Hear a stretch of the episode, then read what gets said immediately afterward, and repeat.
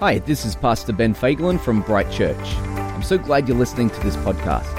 I hope this message inspires you, deepens your relationship with God, and that you're encouraged in your faith. We hope to see you soon at Bright. Your identity is one of your most important discoveries in life. It's important because it'll affect, well, everything. It affects how you see the world, it affects how you interact with other people. It'll impact your relationships. It'll absolutely directly impact your relationship with God. So, we thought we would do this series about identity because I wanted to explain a simple truth to the seemingly complicated question about who you are. And maybe you're here today and you're like, I know who I am, and, and maybe you've got some ideas about that. But one of the things that we've discovered over the last three to four weeks is that it's not as simple as it seems. So if I was to ask you this morning, who are you? And you have an answer in your head about what that is, I just want to say, be very careful how you answer that question. Be very careful about how you answer that question because it does have implications for you in your life. And one of the things that we've also discovered is that where you get your identity is often where you find your value. And your value could be something that's high or it could be something that's low. So maybe you think you're not very good at something, and as a result, you have, you know, maybe low self-esteem because you you don't think great thoughts about yourself because your identity is in something that, in all honesty, you, you shouldn't have put it in in the first place. So I thought, look, it, it might actually be easier if we start with what you are not. And we talked about this over the last couple of weeks, but let's just kind of review this morning. Let's start with what you are not. You are not your job. You're not your job. You, you can't be your job. And I understand that it's part of our vernacular, it's our language, it's how we communicate. When somebody says, I am a builder, or I am this, or I am that, that's what we say. We say we are things, right? But you're actually not those things. It's just how we speak. You, you, you can't be your job. I mean, geez, every time you change your job, your identity would have to shift and change. And to be honest, that doesn't make a lot of sense. So if we say, if I say to you, you know, who are you? Uh, you are not, for example, uh, your bank balance right now, because how many of us know that that changes? And it's, it, you'd be, you might be surprised about how many people think thoughts about themselves or find their value in how they think they're going in life. And maybe you've done very well in life and things are going really well and your, your bank balance is high. And because of that, you feel very successful and, and so forth. But you could lose that resource. And if you were to lose that resource, you could lose your identity. So you probably shouldn't put it in how you're going, you know, financially or how you're prospering in life. You definitely can't put it in your accomplishments. I mean, your accomplishments, they sort of come and sure, they, they stick around for a little while. But guys, if, if the big thing for you in life is that you won your under eights cross country at your, your primary school, right? You got to move on, all right? You've got to, there's a life after, you know, grade two or whatever, and you, you, you've got to move on. You shouldn't make your whole life about that moment. And if that's true for that moment, then it's got to be true for every moment, right? So you shouldn't make your, your life or your value about any of your accomplishments. And I reckon that's the tricky one, actually, because I think there are a lot of people, when they think about their value, they try to think about their accomplishments because that's what they're good at, and they immediately attach their value to that as well. So you can't find your identity in in any of those things. And I promise you another thing you're never going to find your identity in comparison to someone else. Because whenever you have thoughts about yourself, it's often in relation to somebody else. So whether you think that you're tall or short or skinny or whatever whatever the thoughts are that you have about you, it's often who you are in comparison to someone else. And when you compare yourself to others and you think that that's a good place to find your value, what if the people around you change? What if they change? Then your identity has to change as well, doesn't it? And so, you know, the more that you think about it, it does make it hard or maybe complicated to put your identity into any of these things. It just doesn't make sense. So, so who, like, who are you really? Who are you really? Well, if you ever want to find out what something is for, you would go to its creator, wouldn't you? It, it, you would go to a creator of anything to find out what something is for. And the creator of that thing, whatever that thing is, is in the unique position of being able to understand its design, its intention, and its inherent value. And because that thing belongs to the Creator, they have ownership over not only what it does, but also how it should be labeled. Yeah? Can you see where I might be going with this? Yep, yep, yep. So, so they have rights over that too. Let me give you an example of this. If I was to go to the Coca Cola company and say, listen, I've been having to think about this, and honestly, Coca Cola just doesn't sound right to me. I reckon rebranding, let's call it something else. They'd say, you can't do that. and, and, and get out. How did you get in here? Um, and and uh, why, why can't I do that? Why can't I label Coca Cola as something else? You know, because I don't have the right to do it. Right? I don't have the right to do it because I'm not its creator. I don't even own it. So something when when somebody owns something, when it belongs to them, they have the right to label it whatever they want it to be. And this is just how our relationship works with God. And if you were to go to God and ask Him, and this applies to every single person in the room this morning, maybe you're a person here and you have no faith in Jesus. And, and if that's true, or no faith at all, and if that's true, what I'm about to say will still be true for you. If you were to go to your Creator, which is God, and you were to say, Who am I? He would say, You are loved. Who am I? Oh, you, you, you're loved. You, you are loved. And how can we be so sure about that? Well, the scriptures are God's revelation of who He is to us. And you know what they say? They say in John 3:16, "For God so loved the world that he gave his only son." He loves the world. Now, it doesn't matter who you are, and even if you've never accepted Jesus into your life, the truth right now, this morning, in this place, is that God absolutely loves you. That's true for everyone. And that gospel message, I think, is a very powerful message. When you come to the understanding that God loved you so much that He decided to fix things in your life by paying the penalty for all of your mistakes and giving you who He is, giving you His righteousness as, as a free gift that you receive, I think that's pretty amazing. Now, all of us have heard the same stuff. And every single one of us can say equally, yes, we are loved by God, whether you're a person of faith or not. But there would be a, a smaller group on planet Earth that believe what I just said and have put their faith and their trust and their hope in Jesus. Why? Because it's changed them.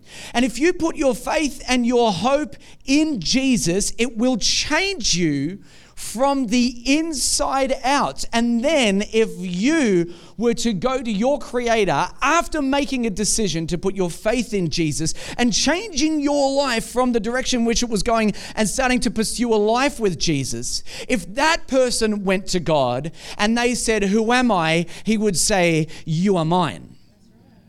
Do you see the difference? Every single one of us is loved by God, but those who put their faith in Jesus and who have a relationship with God through Jesus, he would say something different. You're not only loved, you belong to me. You're mine. And since we belong to Him, He has the right to label us any way that He wants to label us. He can call us what He wants to call us. And so, what does that mean? Well, guys, that means that we would find our value not in any of the things that I'm taught that I've talked about before, that list of things that we would get rid of. We would find our value in what our creator says about us, yeah? So your value would be found in what? Well, yes, partially in, in your relationship with Jesus, but but also there is even this inherent value, I think, that, that all of us have in some way, that we are created in the image of God. Isn't that beautiful? Like, we just take this stuff for granted. Like, yeah, of course, because all the people you know are created in the image of God, and there's so many of us, and you just kind of uh, assume that this is what was meant to happen and always happen. Oh, think about it. Humanity stands out amongst all creation. We are created in the image of God in, in a way in which nothing else has been created that way. And there is some value in our lives and who we are because of that. If that's not enough for you, one of the things that we learn if you read Psalm 139 is that you, you, not just the person next to you, but you this morning, you have been knitted together in your mother's womb. That means that God took his time with you. that He watched over you, that He thought about you. It says that you've been knitted together in your mother's womb, that He says that you are fearfully and wonderfully made. And if you believe God, He says that about you. And to me, I think that is beautiful. To me, that kind of stands out and it, it, it's astonishing to me. So, God calls you His, which means what? You are made in His image. You are loved by God. He knitted you together. He planned you. He didn't just craft you, pick you, and hold you. He says, You are mine. That makes you God's family. You are a child of God. And if you've been trying to figure out in all the things that you could put your identity in, that's the place that you should be putting it. In the fact that God loves you, He calls you His own, you are a child of God. Because I always say it like this if you got it in this world, you can lose it in this world. It applies to everything, right? Whatever you get here, you can lose here. But when God loves you, His love is out of this world, like literally out of this world. And it's fixed and it's eternal and it changes you and it transforms you. You, you are different from the inside out. And the moment anybody accepts what I'm talking about today and believes that God has paid the penalty for their sins and they've accepted a life by following Jesus, they are changed. Their value has shifted from all the things that they could have put their identity in to that one thing that God says that you are. And when that shift and that change happens, the Bible has a word for that. It says that you have become born again. And if you are new to church, and you don't know what that means, or it sounds a little bit confusing, I, I can get it. I, I can understand that. In fact, that you know, the first person to talk about being born again was Jesus, and he was explaining it to a great theologian of the Old Testament, and he didn't understand it either. His name was Nicodemus, and I want to read to you about when Jesus first explained that. So, John chapter 3, verse 1 says, Now there was a man of the Pharisees named Nicodemus and he, Nicodemus was the number one teacher in Israel. So if people wanted to know, understand things about the Old Testament, right, the, the Hebrew Bible, they would go and speak to him. He was a ruler of the Jews. Verse 2 it says, This man came to Jesus by night and said, Rabbi, and I promise you, he was being generous when he said that, maybe trying to butter Jesus up because Jesus never went to Bible college. And so, rabbi means teacher, and you would only call someone that did, that went and studied, you'd call them rabbi. So, he's calling him rabbi. He's being very nice when he says that. He says, We know that you are a teacher uh, come from God for no one can do the signs that you do unless God is with him. Jesus answered him, Truly, truly. Whenever Jesus says truly, truly, just know that whatever comes after that, it is very important. He says, Truly, truly, I say to you that unless one is, what does that say? Born again, he cannot see the kingdom of God. Nicodemus said to him, How can a man be born when he is old? Then he asks a weird question. He says, Can he enter? Uh, a second time into his mother's womb and be born. I mean, I just feel like Nicodemus would need some counseling even after. He must have thought about it before he said it. Out of the abundance of the heart, the mouth flows, right? So he must have been thinking, okay, like, all right, so how does this actually work, you know? And so that is just weird. But Jesus says, come on, you got to stop thinking physically. He's talking spiritually. Jesus answered, truly, truly, so this is important again. He says, I say to you, unless one is born of water and the Spirit, he cannot enter the kingdom of God. That which is born of flesh is flesh, and that which is born is spirit is spirit. Before I started working at church, in, in my old job, uh, it sort of the news sort of got out about me being a Christian. Evidently, it was news because people had talked about it. And I remember somebody coming to me one day and they said, um, Hey, you, you're one of those, um, and I went, Christian? And they went, no. Um, you're a, uh, I'm like, Pentecostal. They're like, mm, no, no, no, no, no. You're one of those, uh, happy, clappy. I'm like, born again. They're like, yes, that's it. That's the one I was looking for. Uh, are you a one of those born again Christians? And I said, yes, I am. And just newsflash, there's no other kind. Guys, there's no other kind. There's no other form of Christian. Every Christian has to be born again. Anybody that comes to you and says, well, there's born again Christians and there's those that are just the normal, regular, everyday variety Christian, right? I'm like, well, actually, that's not how the Bible puts it. And if we're forming theology, guys, best place to form it is out of what the Word of God says, not just what we think or we, we feel. We're not about that. We're about what Jesus says. And if you read the words that I just said to you, he said there's only one kind of Christian, and it's one who's born again. He said you won't even enter the kingdom of God unless you are born again. He actually said something beyond that. He said, You're not even going to see the kingdom of God unless you're born again. So, evidently, you need to be born again to both see and enter the kingdom of God. And, and, and that's, that's just one kind of Christian. And every single pe- person who belongs to God is spiritually reborn. They are what we call born again. And when we are born again, I tell you, it has a purpose. First Peter chapter uh, 1 verse 3 says, according to his, that's been God's, according to God's great mercy, he has caused us to be born again to a living hope. We have been born again spiritually. We are spiritually reborn to what? A living hope. If you're a Christian, you're meant to have hope. There's some hope in your life. What's hope? Hope is things that we look to in the future. It's what we're believing for. It's what we're expecting. There's a great anticipation of maybe something in our future. We have hope that things can get better. We believe what the, that things can get better. If you're a Christian, you're supposed to have that hope. I remember when I was in high school and you know, you get to about year 10 and then they start to talk to you about your future and I remember some of my teachers said to me, Well, you know, what are you going to do? And I said, I don't know. What are you going to do when you leave school? I don't know. They're like, Well, you better see a careers counselor. So I went and saw Mrs. Rollins at church, and we sat down, and she had a good conversation with me, and she said, Well, what do you, what do you, what do you really want to do when you leave school? I said, I don't know. Well, what, do you, what would you say that you're good at? I don't know. well, what are you, what subjects do you enjoy the most?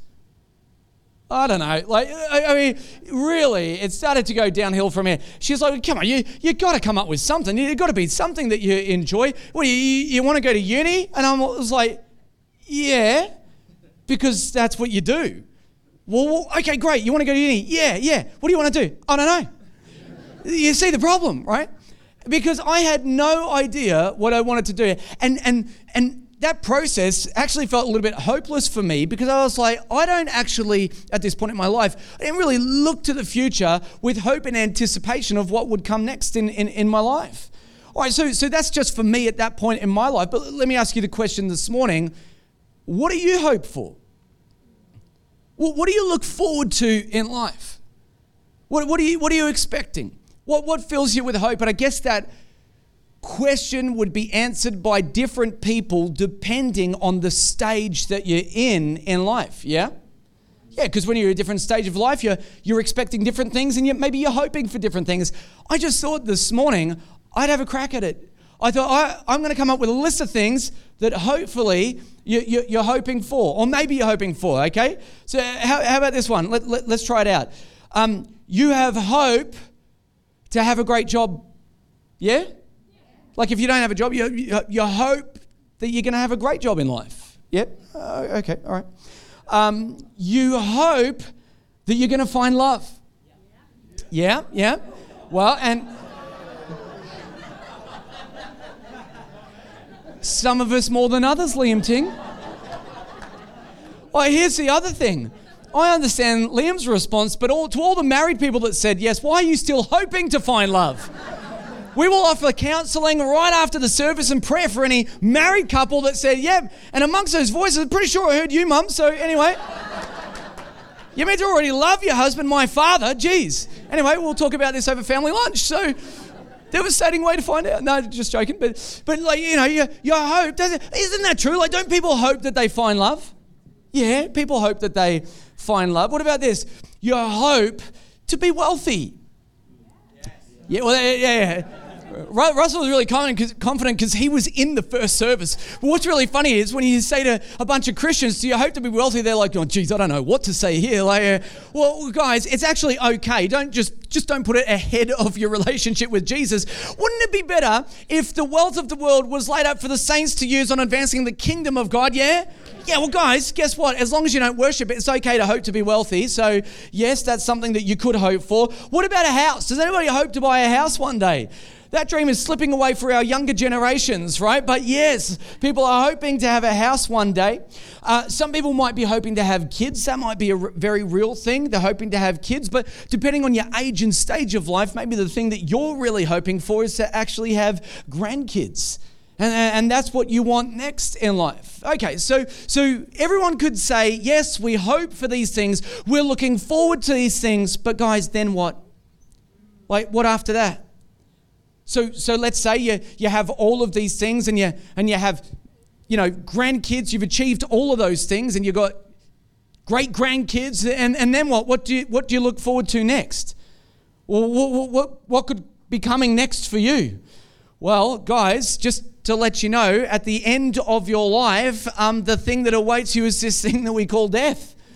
It happens at the very end. And it might sound a little bit dark this morning, but guys, guess what? It shouldn't be news to anyone. Uh, you know, death has a 100% strike rate. Just want to let you know that that, that that day comes for all of us. So let's say that you get to the end of your life, and the reality is we don't always know when the end of our life is going to be. But let's say it was impending and you were just near the end of your life. What kind of hope could you possibly have then? Yeah? All right, well, let's ask you this question What are you hoping for after you die? What about that? What are you hoping for after you die? Like, and, and yeah, about this for another question. Where do you go after you die? Well, there are options.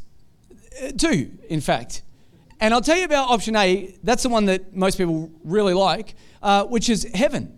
And what does that mean? It means that you go into heaven actually you won't be in heaven forever. Heaven will eventually come to earth but what you will do is you will spend time with god in eternity. You'll have what they call eternal life. That's option a. Guys it's a great option. It's a great option right? Um, but there is option b for any of those who refuse to have option a uh, which is another place that we call hell and so, God, He created heaven, and the, the plan is to invite everybody to be part of His family, family and, and spend eternity in heaven with Him. But of course, if people don't want that, He didn't create hell and send people to hell. He created a place who, for people who didn't want to follow Him.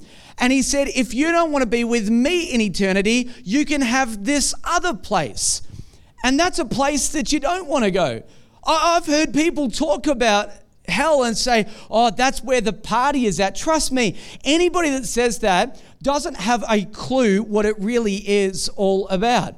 I, I heard someone say this morning, Pastor Cheryl, this was fed to me by her husband, that, that he, she said that, that hell's probably like a perpetual panic attack for eternity. If you've ever, it's not a party, it's a panic attack for eternity, right? So if you, if you are looking for that, right?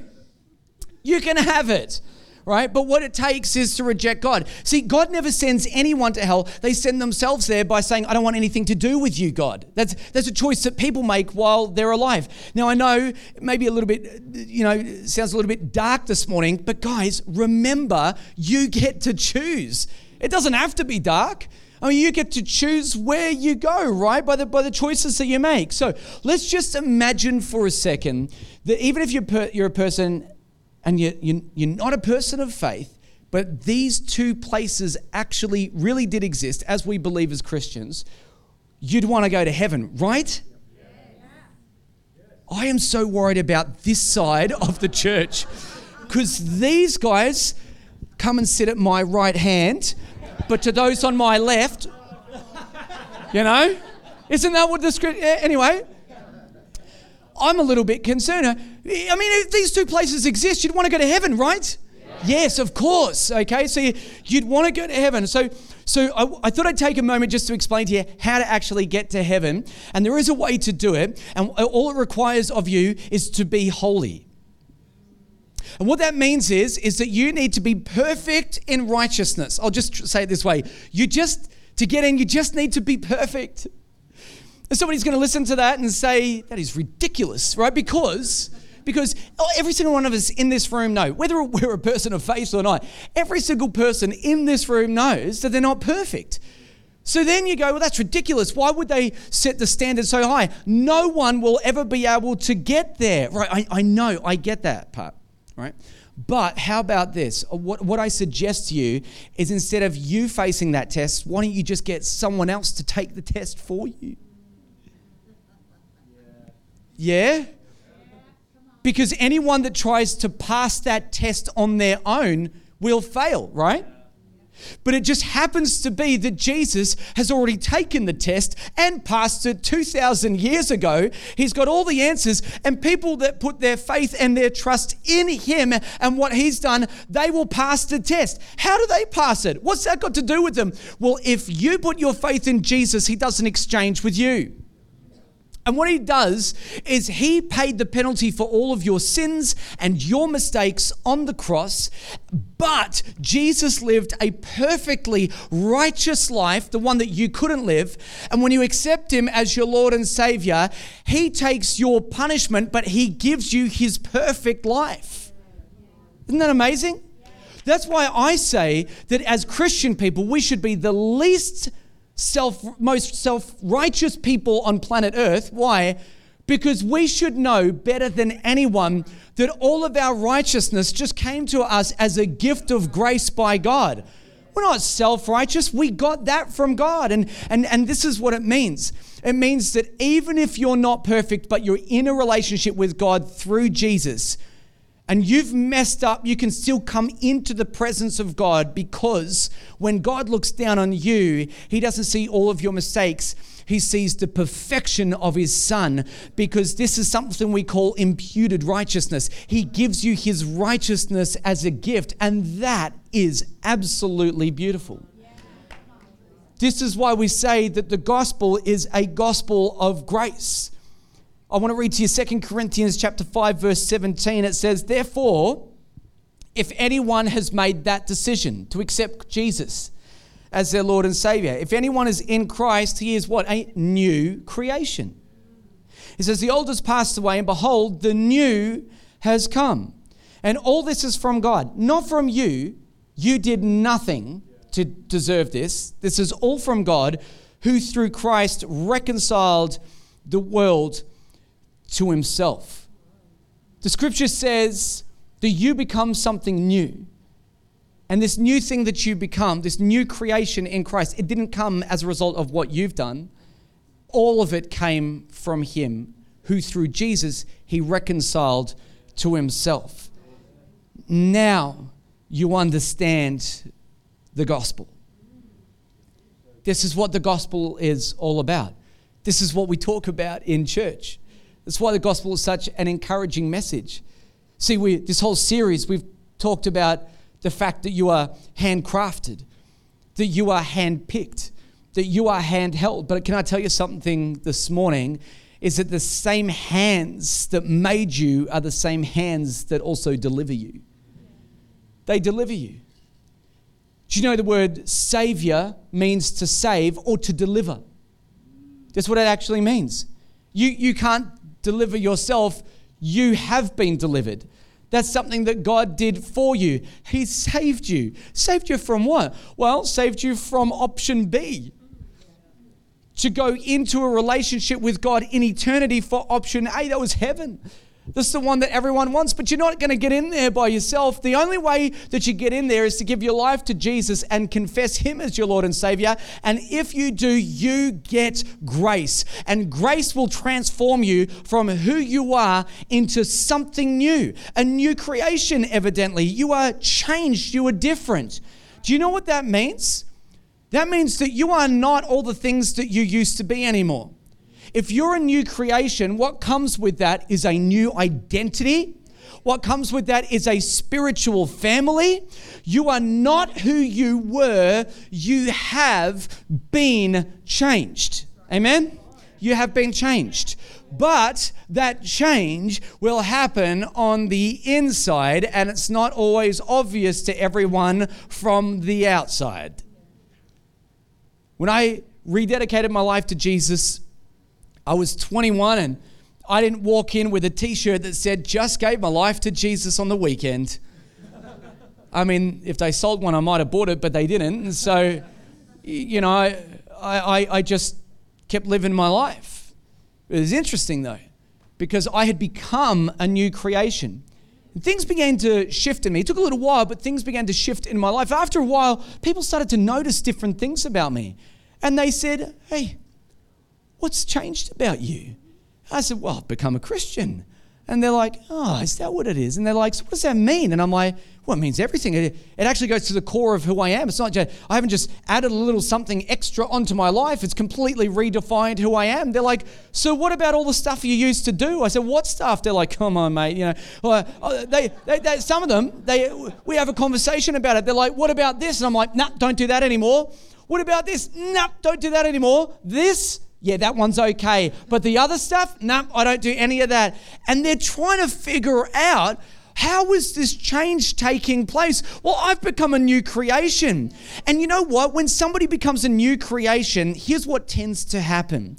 When you become a Christian, you don't forget all of your past. It's not like you become a Christian and God goes, okay, we're just going to wipe your memory. We're going to start clean slate. It's like you're, you're, you're a, um, you know, a, a, temple now and nothing's ever happened in your past. It doesn't happen like that. When you become a Christian, you remember everything you did before you were a Christian. And you know what else, guys? Honestly, you actually carry habits from your old life sometimes into your new life. So just because you become a Christian doesn't mean immediately you get free. So sometimes we go through a process of experiencing this freedom as it comes. There is a word for this in the scriptures actually. They call it sanctification. It's it's the work of being made holy and here's the cool part. It doesn't happen by sheer guts and determination. It happens because the spirit of God is doing a work in you. So, sometimes what happens is we act out of our old nature but that's not who you are. It's not who you are. And every now and then, our old nature wants to rise up and it wants to act. And I feel like, you know, when you become a Christian, yes, you have a new nature, and the old stuff may want to try to come back. And that's why you just keep putting it to death in your life. And if you do this on a continual basis, and for some people, it's a decision that they wake up and make every day before it gets easier, depending on what it is. But guess what, guys? If you wake up every day and you do that, people start to see. You start to have, you know, what the Bible would call this fruit in your life. You know, good tree produces good fruit. A bad tree produces bad fruit. I know it's not revelation, but it makes sense, doesn't it? If, if the fruit is good, the tree is healthy. Amen? So when people start seeing these things, you're, you're shifting, you're transforming, you're, you're acting out of this new creation that you are, people can see that there's a vibrant spiritual life that's there as a result of God's grace being poured out into your life. And I know that when you become a Christian, sometimes there's things that you struggle with. It, it, it can happen, of course. So you find yourself in a position where you're not who you want to be, but thank God by His grace, you're not who you used to be. And even in, in that moment, if you, if you ever do act out of your old nature, even in that space right there, I'll tell you something about God. Is that He still loves you. And He still calls you family. He still says, when you mess up, He still says, You're mine. I love it because he kind of dusts you off and you, you, you, you, you repent, you turn back towards God, and you know, he says, Come on, let's do this again. He still loves you. Can I read what the scriptures say in John chapter 1, verse 12? It says, But to all who did receive him, who believed in his name, he gave the right to become children of God. You know what I love about this? It says, it doesn't say, but to all who received him, who behaved in his name. Now, that's going to come as revelation to some of you because you thought that your proximity to God had everything to do with how well you behaved. It says, For those who believe in his name, he gave the right to become children of God. It's beautiful. You're in the family of God. He says, Who were born not of blood, nor of the will of the flesh, nor by the will of man, but of God. See, even if you mess up, and even if every single person in your life has rejected you, and some of you have probably experienced incredible rejection in life, someone that you really wanted to love you, but they just didn't love you back. And I'll tell you the thing about God is that you never have to worry about if that will happen with God because His love is fixed. Where was it fixed? On the cross. And if you can put your faith in what Jesus did, then you can wake up every day and in your heart say, God, I know that you love me, and you can know that it's true. He'll never leave you, He'll never forsake you. He's unimaginably committed to you and He loves you with all of His heart. But knowing that God loves you and knowing how much it cost Him, they're actually separate things. They're different things. My kids, oh, my kids cost me. I've got this one kid that I'm not going to mention by name but he just keeps growing. And he's getting bigger. And I've bought for him two new pairs of shoes. They're months old. And he came to me yesterday and he said, Dad, my toes touching. I said, Don't you even finish that sentence, mate. I just bought you two new pairs of shoes, right? He was wearing one pair. And then he came out later on his LeBrons for basketball. And he came out, he said, Dad, I said, Don't even say it, mate. Don't even don't even talk about it. We don't have the money to do this, right? You know, kids are expensive, they cost you. You know, we got school fees, gymnastics. Gosh, gymnastics is expensive. You want to save yourself some money, don't ever talk to your daughter about doing gymnastics, okay? It's expensive, okay? Not even joking. This is just parental advice for free. In so your kids are expensive, but you know what? here's the truth. I don't mind paying the cost. You know why? I love them. I, I love them with all of my heart, and I want to see them have every opportunity. So even though my kids cost me, I'm okay with it. You know, it's the same with you and God. You cost Him so much. That's the gospel. Not just that He saved you, but the cost that it came at. The fact that He died on the cross for your sins, the fact that God sent his one and only Son to pay the penalty for our sins and our mistakes. Are you, are you kidding me right now? And I'll, I'll tell you something there's never been a disagreement in the Trinity in, in the history of ever. So, as much as God sent him, he volunteered. Why would God come for you? It's easy. This is what I'm talking about. It's because he loves you. People are trying to figure out what to put their identity in. And sadly, there's a, there's a world full of people that are putting their identity in things that will be lost, stolen, taken away. And here at the center of the scriptures is a message that says, don't put your identity in any of that, but put it in, God is saying, put it in who I say you are. I'm your owner. I'm your maker. I love you. I love you. I'm calling your family. You're mine. And that is a thing that's out of this world. See, it doesn't matter. And I've said this before. We could take you and drop you anywhere on the planet. You would have no natural resources, and this would still be true for you. This will never be taken from you. You will always be a child of God. And here's the great thing about putting your identity, your faith, and your hope in this death is the end of every hope except this one. Because this is the one that allows you to look past death into eternity and still have hope for the future. It's beautiful. Let me read to you 1 Corinthians chapter 6 verse 19. It says, "You are not your own, for you were bought with a price. That price was Jesus' death. The first century recipients of this letter would have understood this.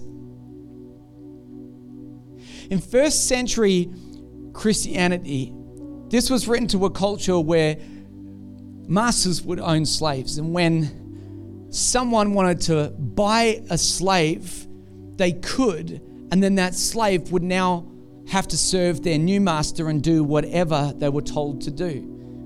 And he's writing this to them and he's saying, You've been bought at a price, but instead of God turning you into a slave, he turns you into a son and a daughter of the King Most High. Why? Because at the center of everything that he is, he wants to just call you family. It doesn't get better than this. I want you to stand to your feet this morning. Hey, thanks for listening to the Bright Weekly podcast. We hope you were encouraged today and we'd love to see you at one of our services. So to connect further with us, head over to brightchurch.com.